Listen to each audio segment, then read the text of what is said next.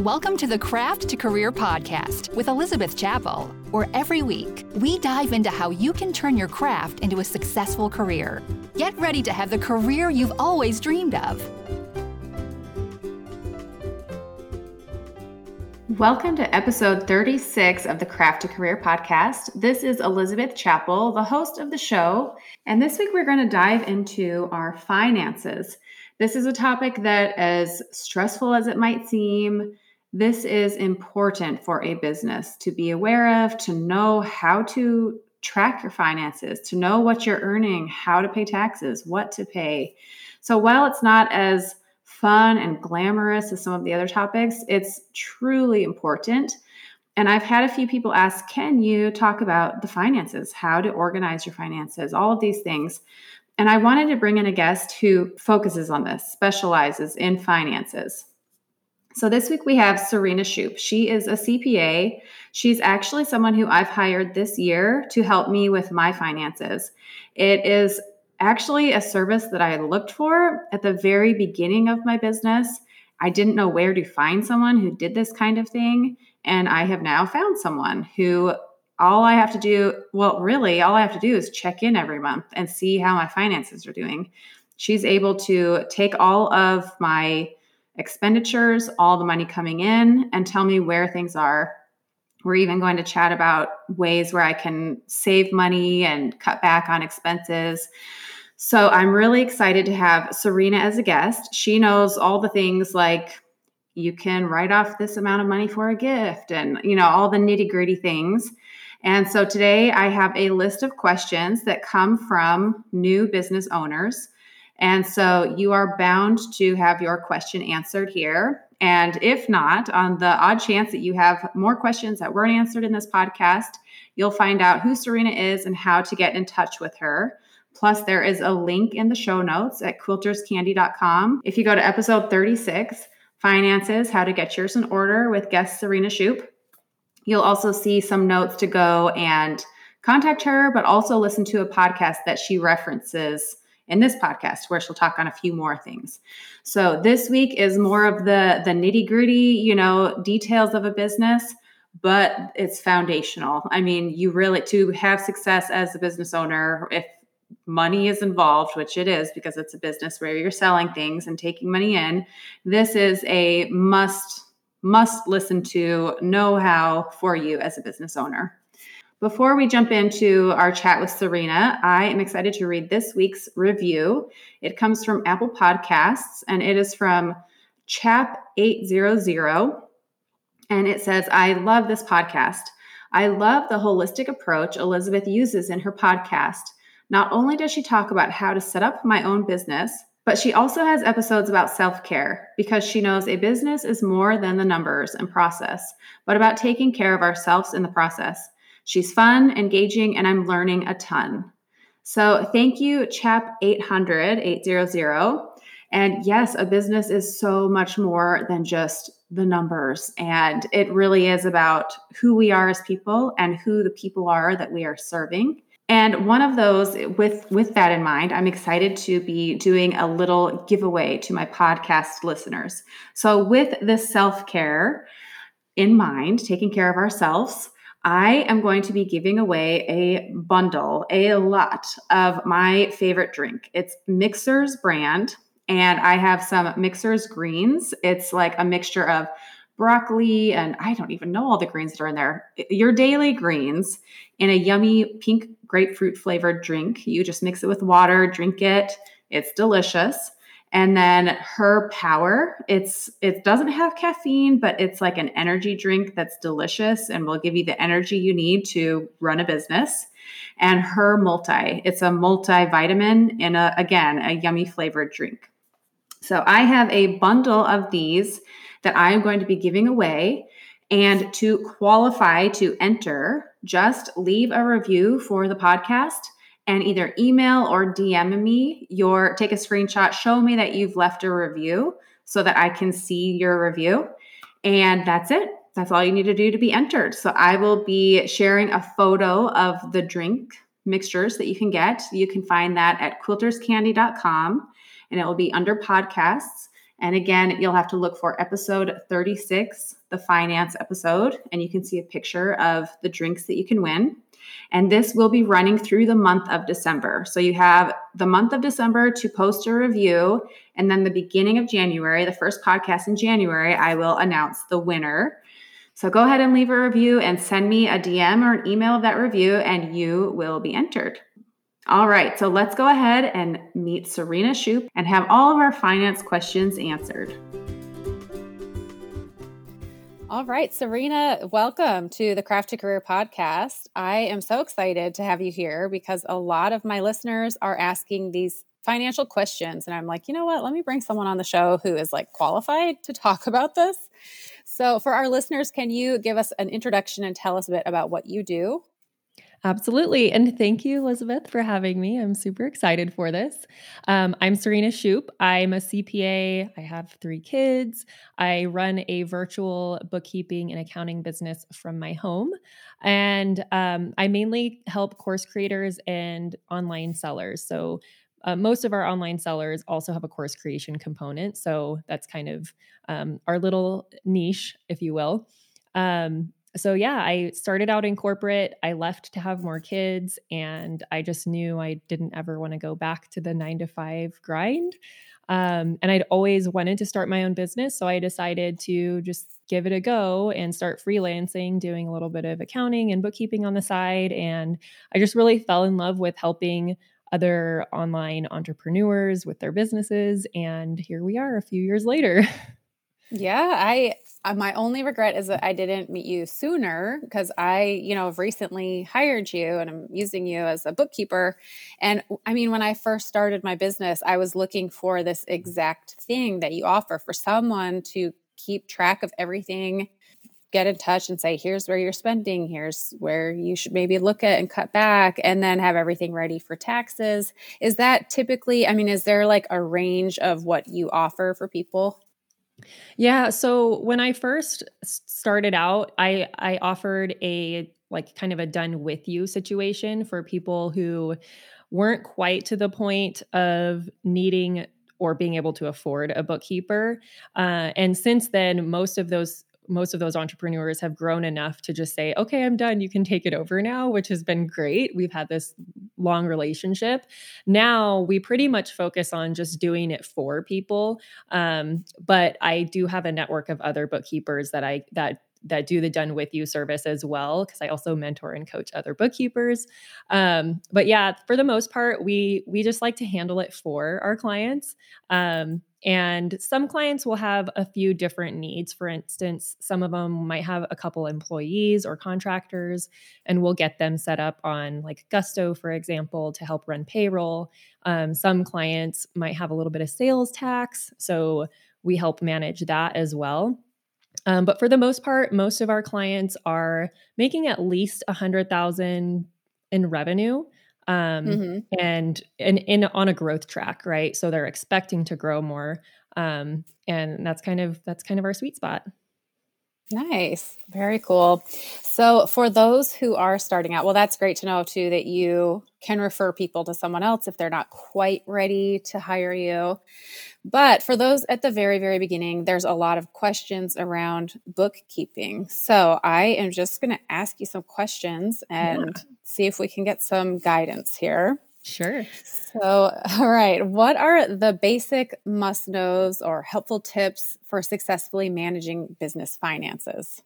So, I would say first things first, as soon as you decide to open a business, you also need to open uh, a separate bank account. And that's going to help you just really keep things organized and uh, make it easy for if you do hire a bookkeeper, they'll be able to easily know that everything that came through that account is a business expense instead of having to comb through it with you and ask you transaction by transaction what was this for? Is this business is it personal? It's just mo- way more straightforward and easy if you separate your business and personal finances. So i would say that is step one must have.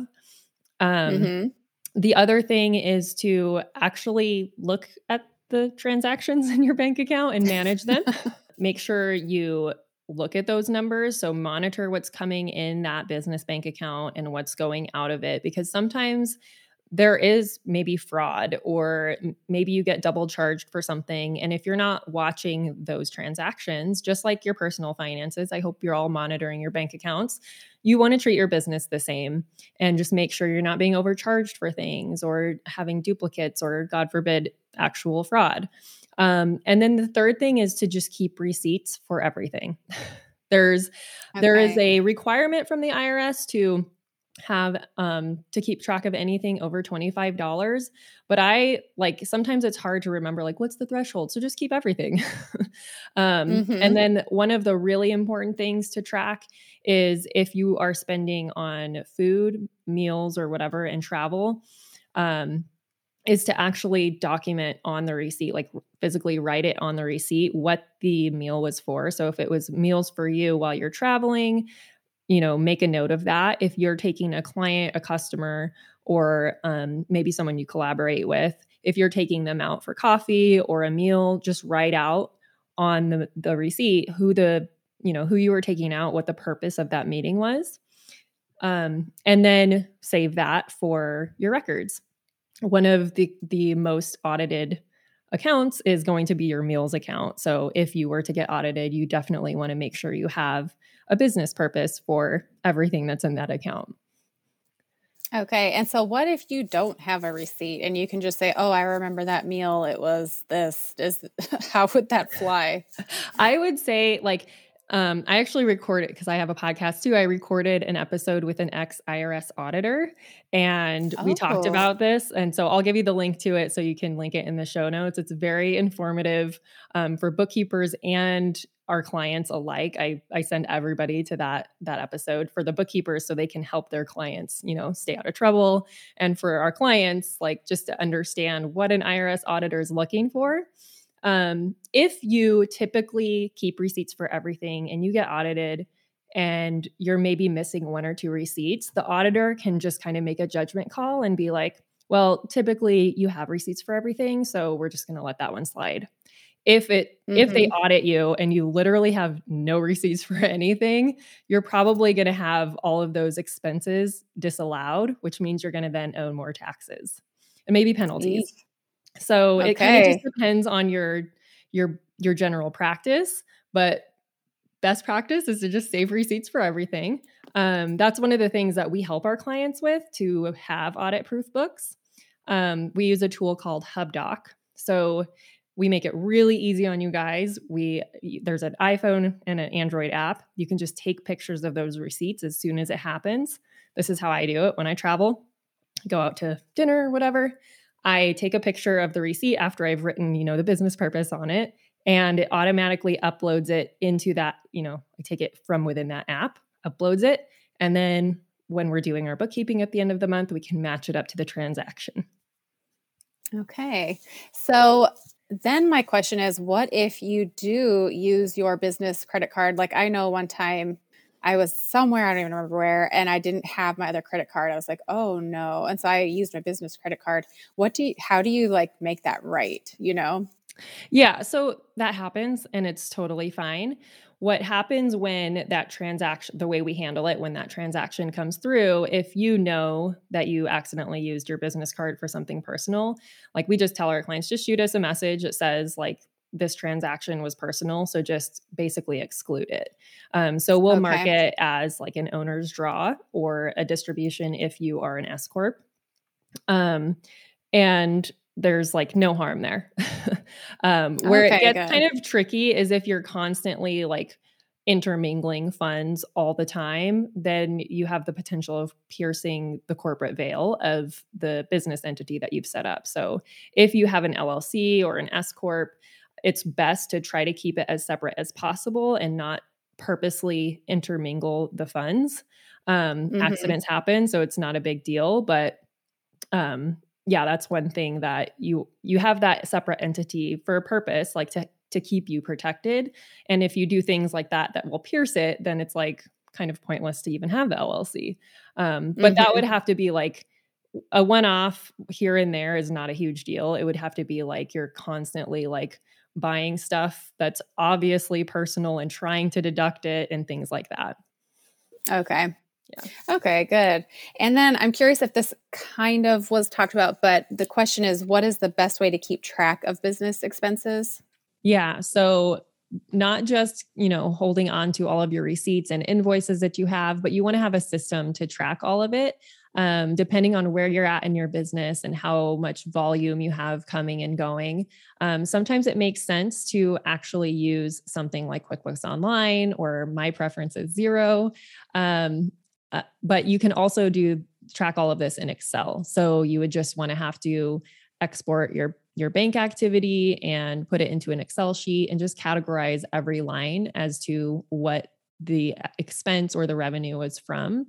Um, and then if you're Excel savvy, you can do like a pivot table or something to summarize the data and then get a better idea of your total revenue and your total expenses, which is going to give you your net profit or loss. Okay. So, yeah. How many people, if you had to guess, know what their profit is in their business? Probably, well, it depends on the group of people you're talking to, right? I would say it's pretty common, especially in your first couple years of business, to not really understand. A lot of people might not even understand what profit is, right? So, especially if you're not tracking anything, if you don't have a system to track it, you're likely not going to know your true profit. You might have a you know ballpark figure of like well i know this much money came in my bank account and this much money has gone out um, t- typically what your profit is is what you're paying yourself in most sm- small businesses um, but if you have debt or something like that the profit number kind of um, gets convoluted for people because your debt payments are going to come out of your profit, but you feel like you don't have a profit because you're paying down debt, if that makes sense. Or like right. if there's not money left over in your bank account every month, even though you've paid yourself, you're like, I have no profit because there's no money left over. But essentially, you've paid yourself the profit. So, yeah. mm-hmm. okay. So, well, let's edit that out. Okay. So you said Xero is what you recommend. Is that if you're using Excel, then you don't need to use Xero? Correct.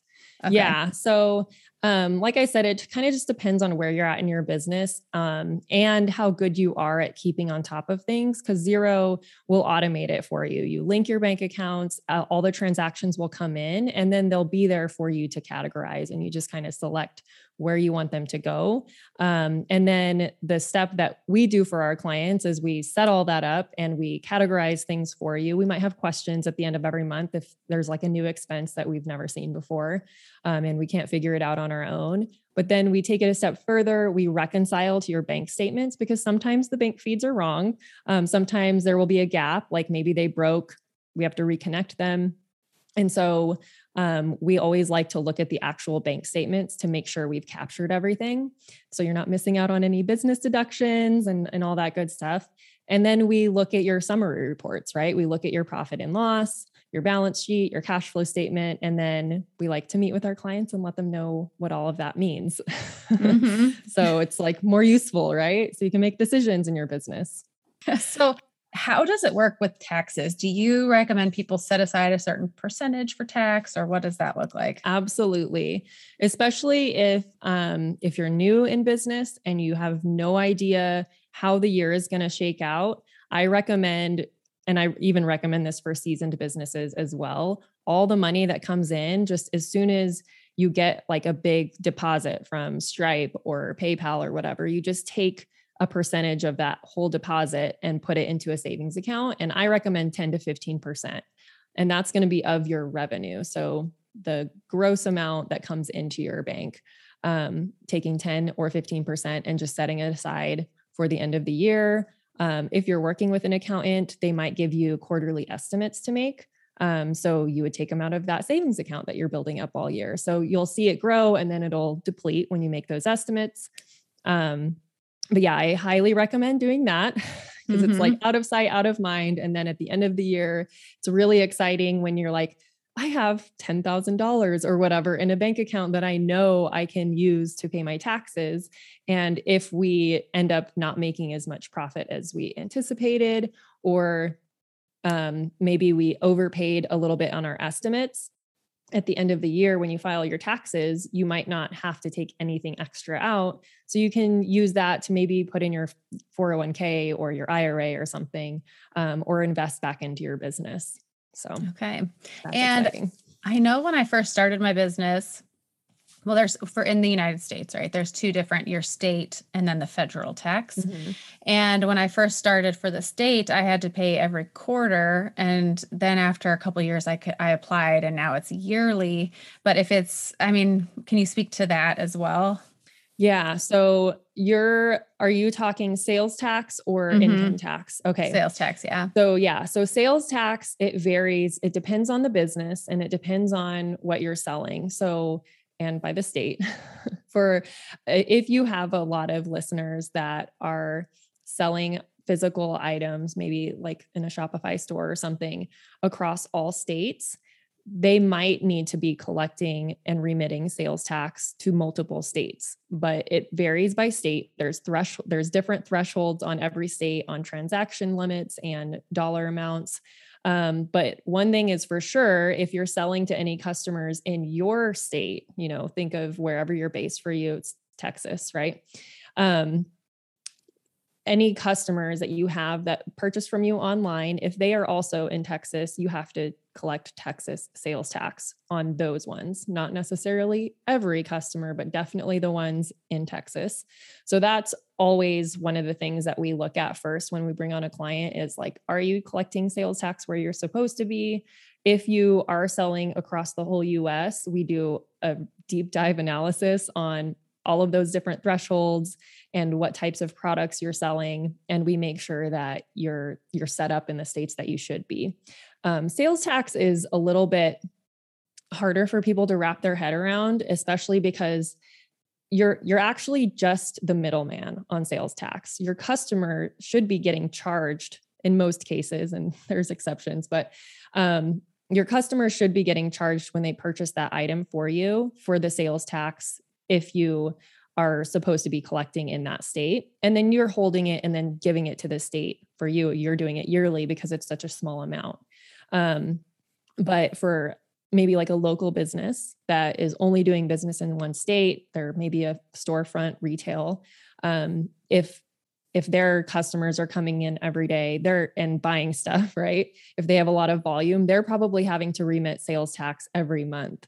Um, so I also recommend setting up an account for that to hold the money and set it aside if pe- if you're likely to spend everything that's in your bank account because it's not your money really mm-hmm. you know it's kind of like when you pay an employee you have to withhold their taxes and send those taxes to the state and the feds um, and if you keep that money that's stealing mm-hmm. so it's kind of the same thing so if you're one of those people that's likely to maybe spend everything that comes into your bank account put up put up some guardrails for yourself. Yeah.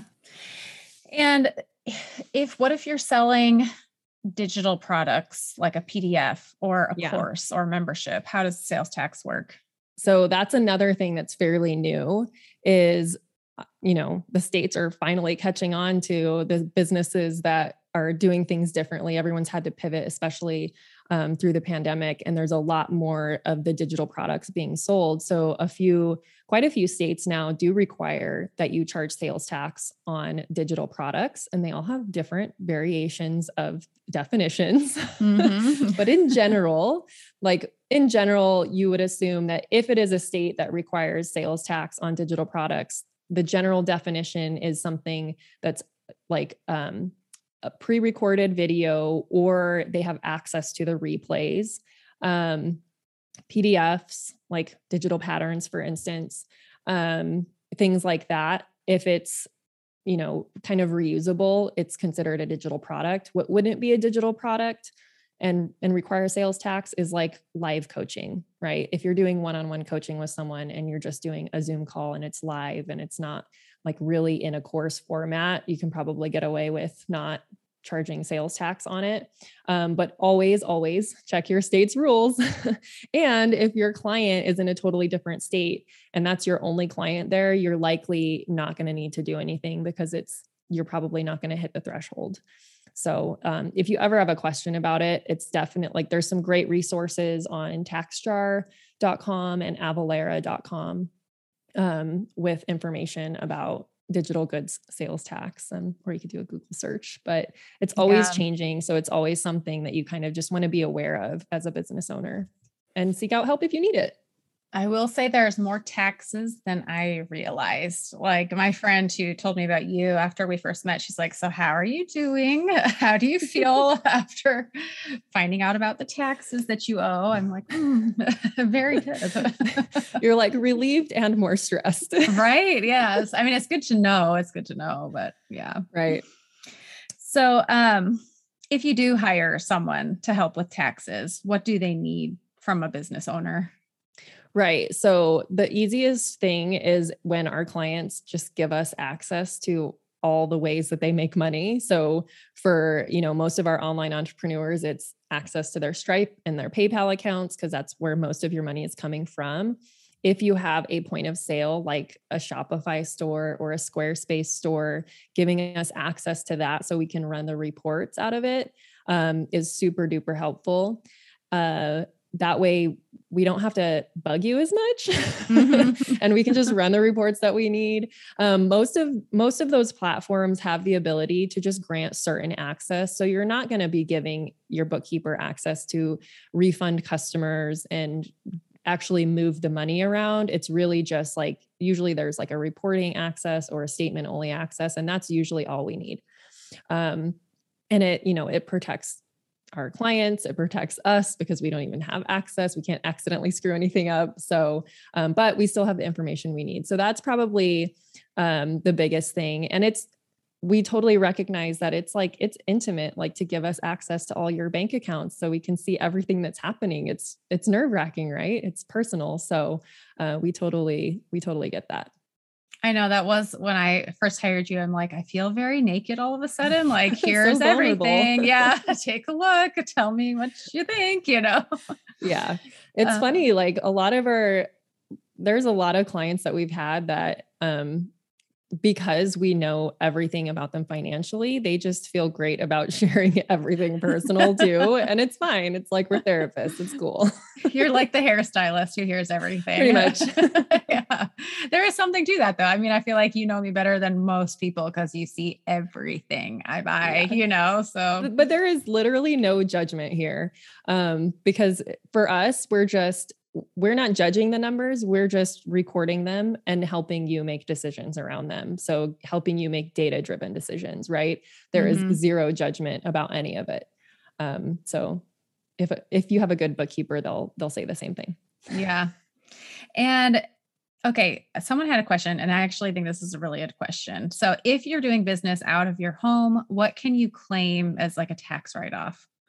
Yeah so um, there's the home office deduction, and there's a couple ways to determine that. I would recommend, honestly, just always working with a tax pro and having them walk you through which one is the better option. But you can do like a percentage of your the square foot of your home. So if you have a home office that's, um, you know, 20 or 100 square feet, say, out of a thousand square foot home, you can deduct 10% of your like the cost of maintaining your home. So your mortgage interest or your rent, um, your utilities, all that kind of stuff. So you would definitely want to track all that stuff, but you wouldn't track it in your bookkeeping software for your business, but you just, you know, do an Excel sheet or something and have the totals for your accountant. Um, the other one is kind of like a standard $300 or something um, for the home office deduction if you don't want to do the square footage percentage. Um, generally, especially if you have a um, bigger bills, it's more beneficial to do the the square footage option.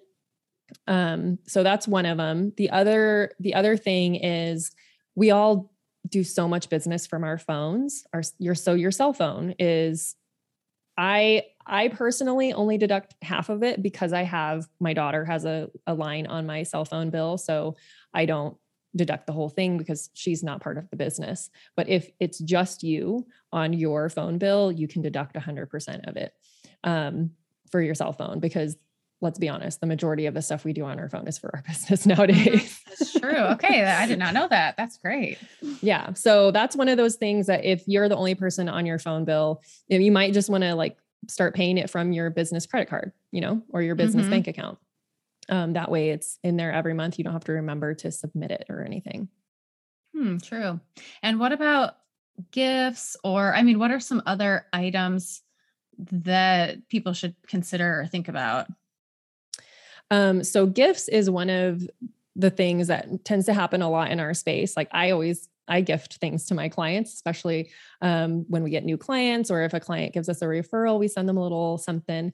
Um, the, the IRS rules are $25 per person per year. So technically, uh, we can only write off $25 of that gift the whole thing is a business expense, but it's not necessarily all tax deductible. So, uh, yes, I'm going to run the whole thing. If it's $100, I'm going to pay for it through my business bank account. But at year end, um, if you categorize things properly, we'll have an account that says gifts. And so we'll look through that that account at the end of the year or your tax accountant will and they'll decide okay well there's maybe a thousand dollars of gifts in here but we're just we're going to find out how many people the gifts were actually for and just do the you know 25 times whatever number right mm-hmm. um you can get around it being a gift expense or you know the the gift limit if it has a your logo on it then it can be considered marketing um and the other thing with gifts is there's there's an exclusion for anything that's considered entertainment so if you're gifting them movie tickets or tickets Dinner. to a baseball game or something like that, that would be disallowed altogether.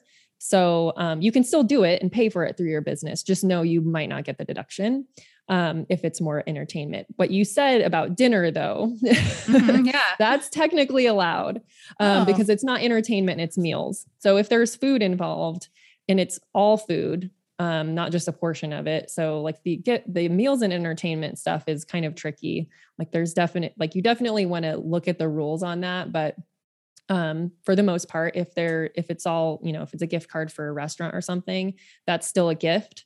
Um, but if it were a gift card for um, like movies or something, the movies, that's definitely entertainment. So um, okay. There's always going to be a gray area. yeah, there is. There really is. And I tend to and the answer is always out. it depends. yeah. Darn it. yeah. So, okay, the next question is if you don't have a large nest egg of money ready to go to set up a business, what's the best way to start? Should you get a small business loan or just start small and work to a bigger business? again it's, it's one of those depends thing it really depends on your risk tolerance and um, how much pressure you can handle so if you go and get a business loan there's a lot more pressure to actually achieve the projections that you have to submit to be able to get a loan. And then that's the whole other thing. If you're going to go get a loan, you have to have a business plan, you have to have um, a budget or forecast set out for the next, um, you know, three to five years so that the the lender knows that you actually have a plan for that money and it's realistic and achievable um, which we've done for clients um, i have a client that is opening a it's kind of a random inter- industry not with most of our clients but it's a yo- it's a yoga studio and a cafe.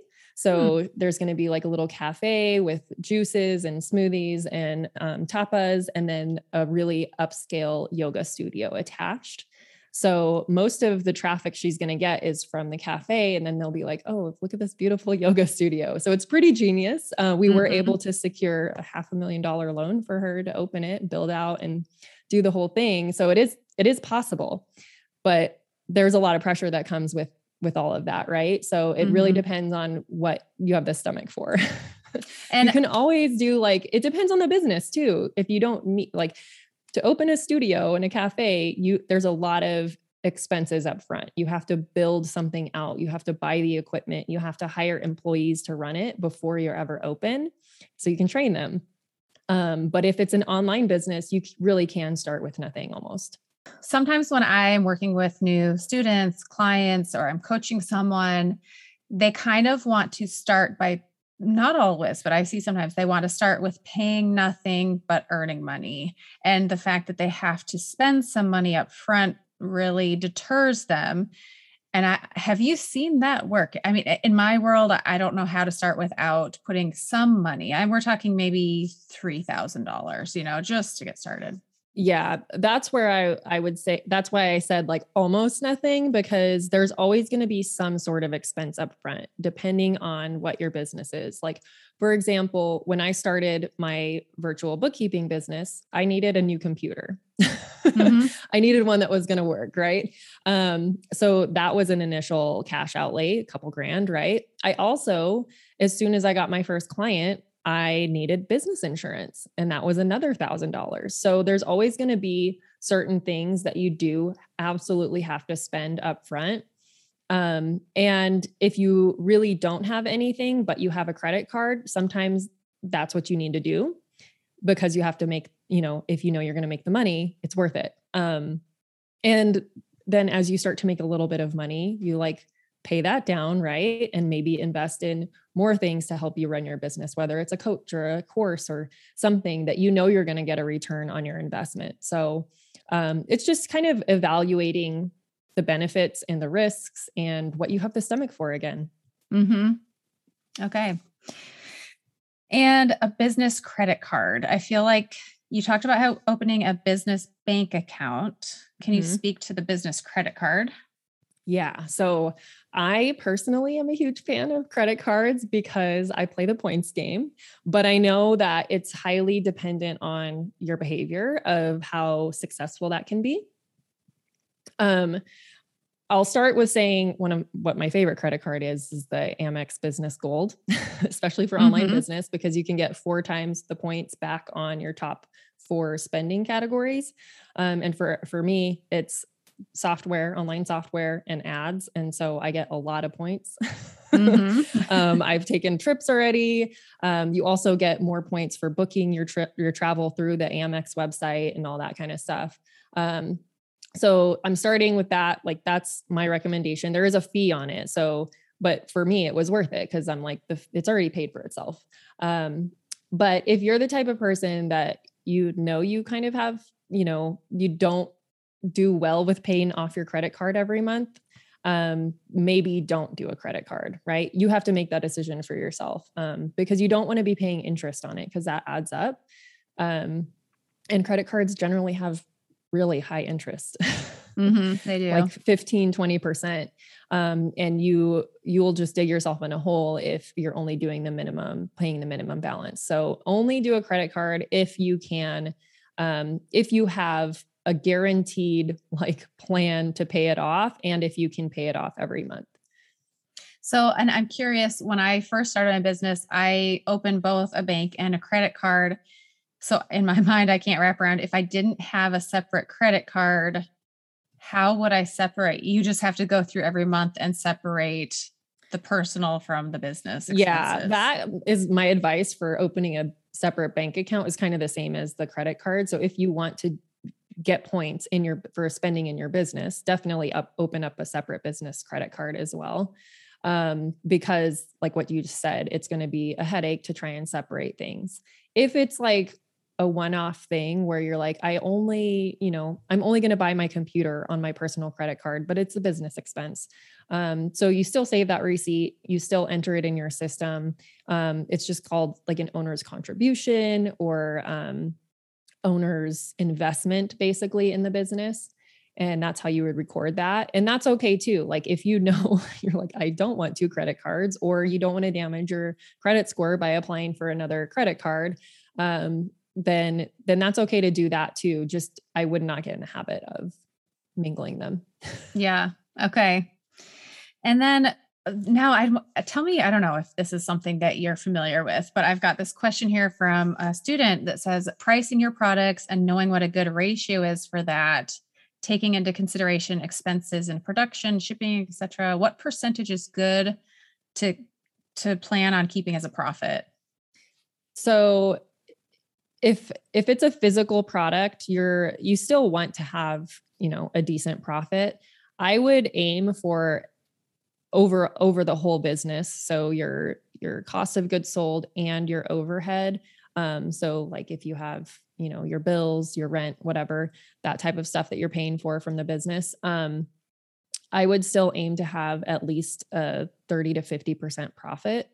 Um, your gross profit is going to be the difference between your revenue and just your cost of goods sold. So basically, your cost of goods sold is what goes into actually delivering that product to your customer. So that would be your shipping, the, you know, raw materials or, you know, for your for your audience it's going to be fabric and thread and all that mm-hmm. kind of stuff. Um, so that would be like what actually goes into getting the product to the customer, um, including the shipping. So that if you want to achieve a bottom line profit to pay yourself 50% you you want you know that to be even a, a greater gross profit right? So probably like 75 to 80% gross profit which means your cost of goods sold should only be 25 to 30% okay. Yeah. Okay. So i do know about that. Good. I'm glad. Yeah. And how can you be sure to gain enough personal income for your time efforts risk all of that yeah. So that's where having that kind of benchmark of try to make at least 50% of, you know, t- plan on taking 30 to 50% of your total revenue home.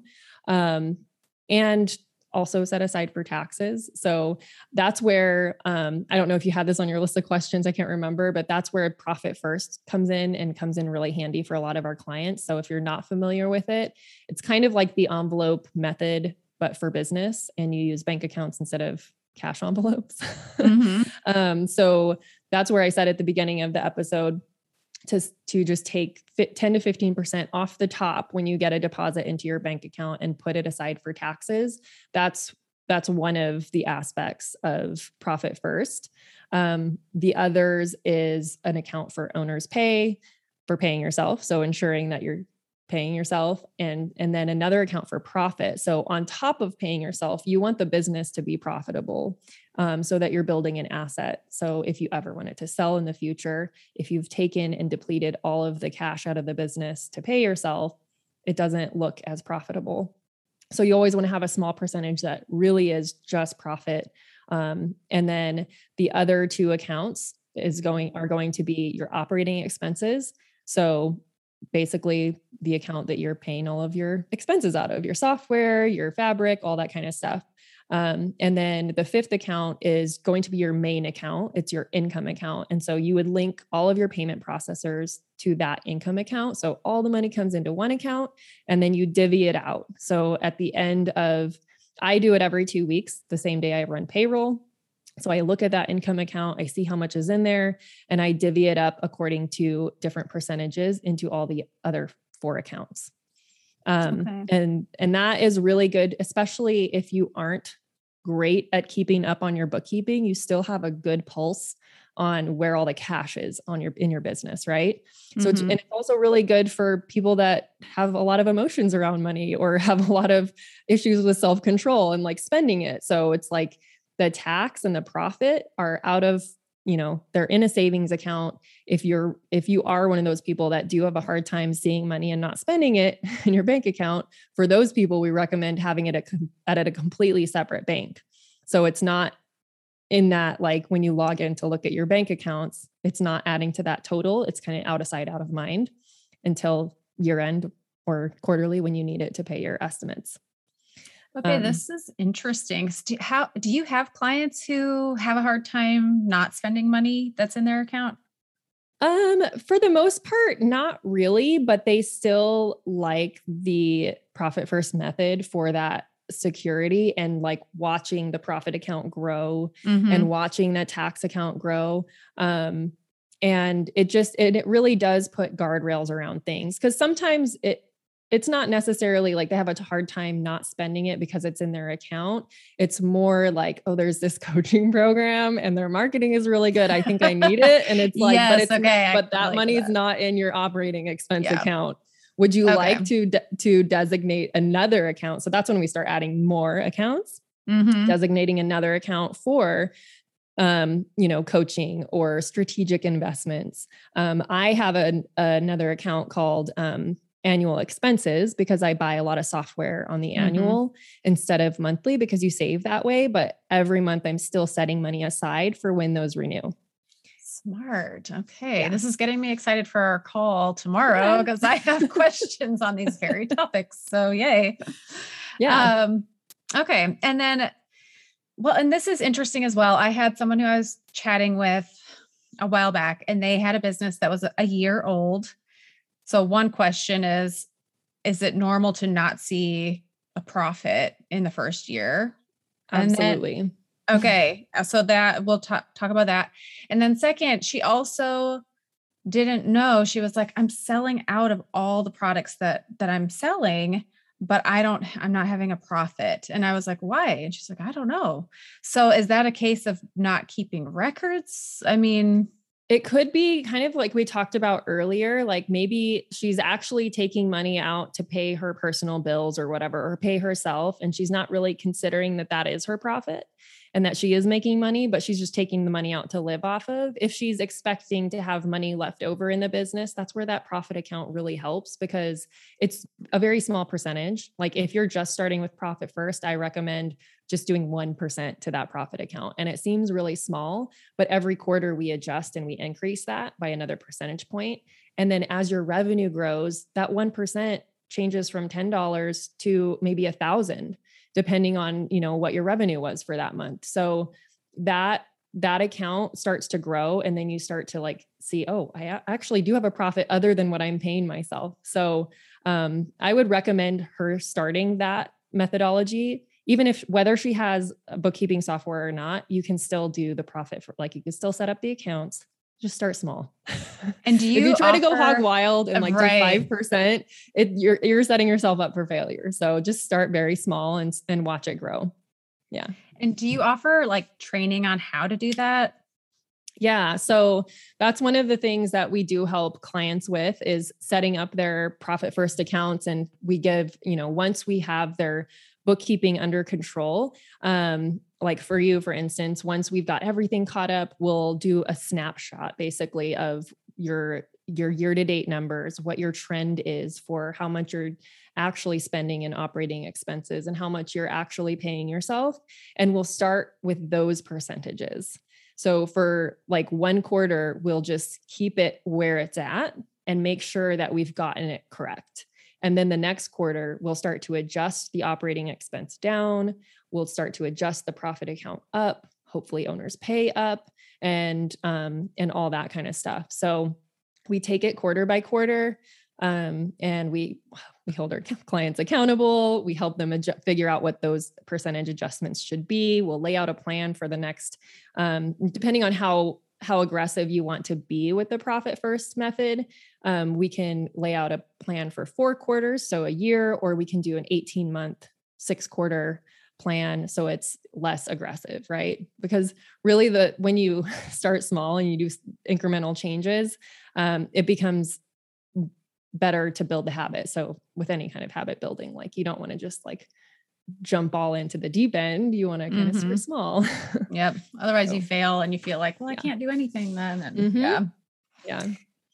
Okay. Well, I think those are all the questions that I have here. Let's see. Is there anything? Well, are there any topics that you have seen people ask that I didn't ask that you're like, oh, you should be sure to think about this? Not really. Those were really great questions. And I'm excited. I'm really glad that you fielded questions from the audience and, um, or maybe it was just one person you had a conversation with. I don't know. But either way, they were great questions. It's great to be able to um, help answer those because it's, it's really nerve wracking to meet with an accountant or a bookkeeper and not all, not every bookkeeper is created equally, right? Or accountants. Like I, I know I wouldn't want to meet with an accountant that's like in a suit and tie, mm-hmm. someone more casual that's not going to make me feel judged. Um, so I would say that's my only other recommendation is you don't have to go with the f- first bookkeeper that you see or that someone recommends to you if if you don't feel good about it. Like if there's something that rubs you the wrong way about them, there's a reason. Mm-hmm. So keep looking because there's there's lots of great bookkeepers out there. There's lots of not so great bookkeepers. Um, and I think the other aspect is it, I think it is important to find one that is familiar with your industry. So there will be less questions every month about every transaction. Mm-hmm. Yep. um, and and all that kind of stuff. And they can help you um because every industry kind of has their own uh, peaks and valleys and and cycles about how things run. So like with online courses, you have launches and things like that which are not the same as a brick and mortar s- store right everyone Mm-hmm. every business is a little bit different so it's helpful to have um, an accountant or a bookkeeper that understands your industry Yeah, that is true. And you mentioned you have a podcast. What is it called if people want to go check it out? it's called the ambitious bookkeeper podcast and it's it's mostly dedicated to other bookkeepers but like i said i did that episode with an ex irs auditor so there's generally still good business information but it is more focused on bookkeepers I mean, I cannot be the only small business owner that's like, I'm for sure going to get audited and I'm for sure going to jail. Like, this is happening. is that a common fear that people have? Absolutely. And I would not be so worried about getting audited. Um, and honestly, if you are really nervous about that, hire a bookkeeper because that'll set your mind at ease if you have the right one, right?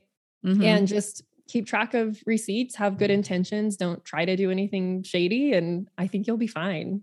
okay. Yeah. Thank goodness. Well, thanks so much for being here. And if besides your podcast, where can our listeners find you? Yeah. So um, I'm on Instagram at Of Course Bookkeeping. I'm on LinkedIn, Serena Shoop. Um, and my website is ofcoursebookkeeping.com. So any of those places you can find me. Awesome. Well, thanks so much for being here. Great. Thank you. Thank you so much, Serena, for being a guest on the podcast. It was so enlightening for me to hear this. And as much as like finances can be stressful and like, oh, I don't really want to talk about it or look at it, I just want to have things work out and not think about it. It actually is really empowering and invigorating to look at your numbers to see where where you are and what you're doing. I can't say enough about knowing where your money's coming in, where it's going out, and the things that you track are the things that grow. So knowing how I just we need to be aware of the finance aspect of our business. It's like I said, it's the foundation of the business. And thank you so much, Serena, for answering those questions. Next week, we are going to have Lynn Lee of Lamb and Loom Fabrics. She has an online fabric shop and she's going to share how she's had success with her business and share a few tips that are really going to help you small business owners out there as well. So be sure to join me next week. Also, be sure to leave a review for the podcast. Send me a DM with a screenshot or an email letting me know where your review is. And you will be entered to win the Mixhers drink bundle that I'm giving away. So you have till the end of December to do that. And I will see you next week. Take care.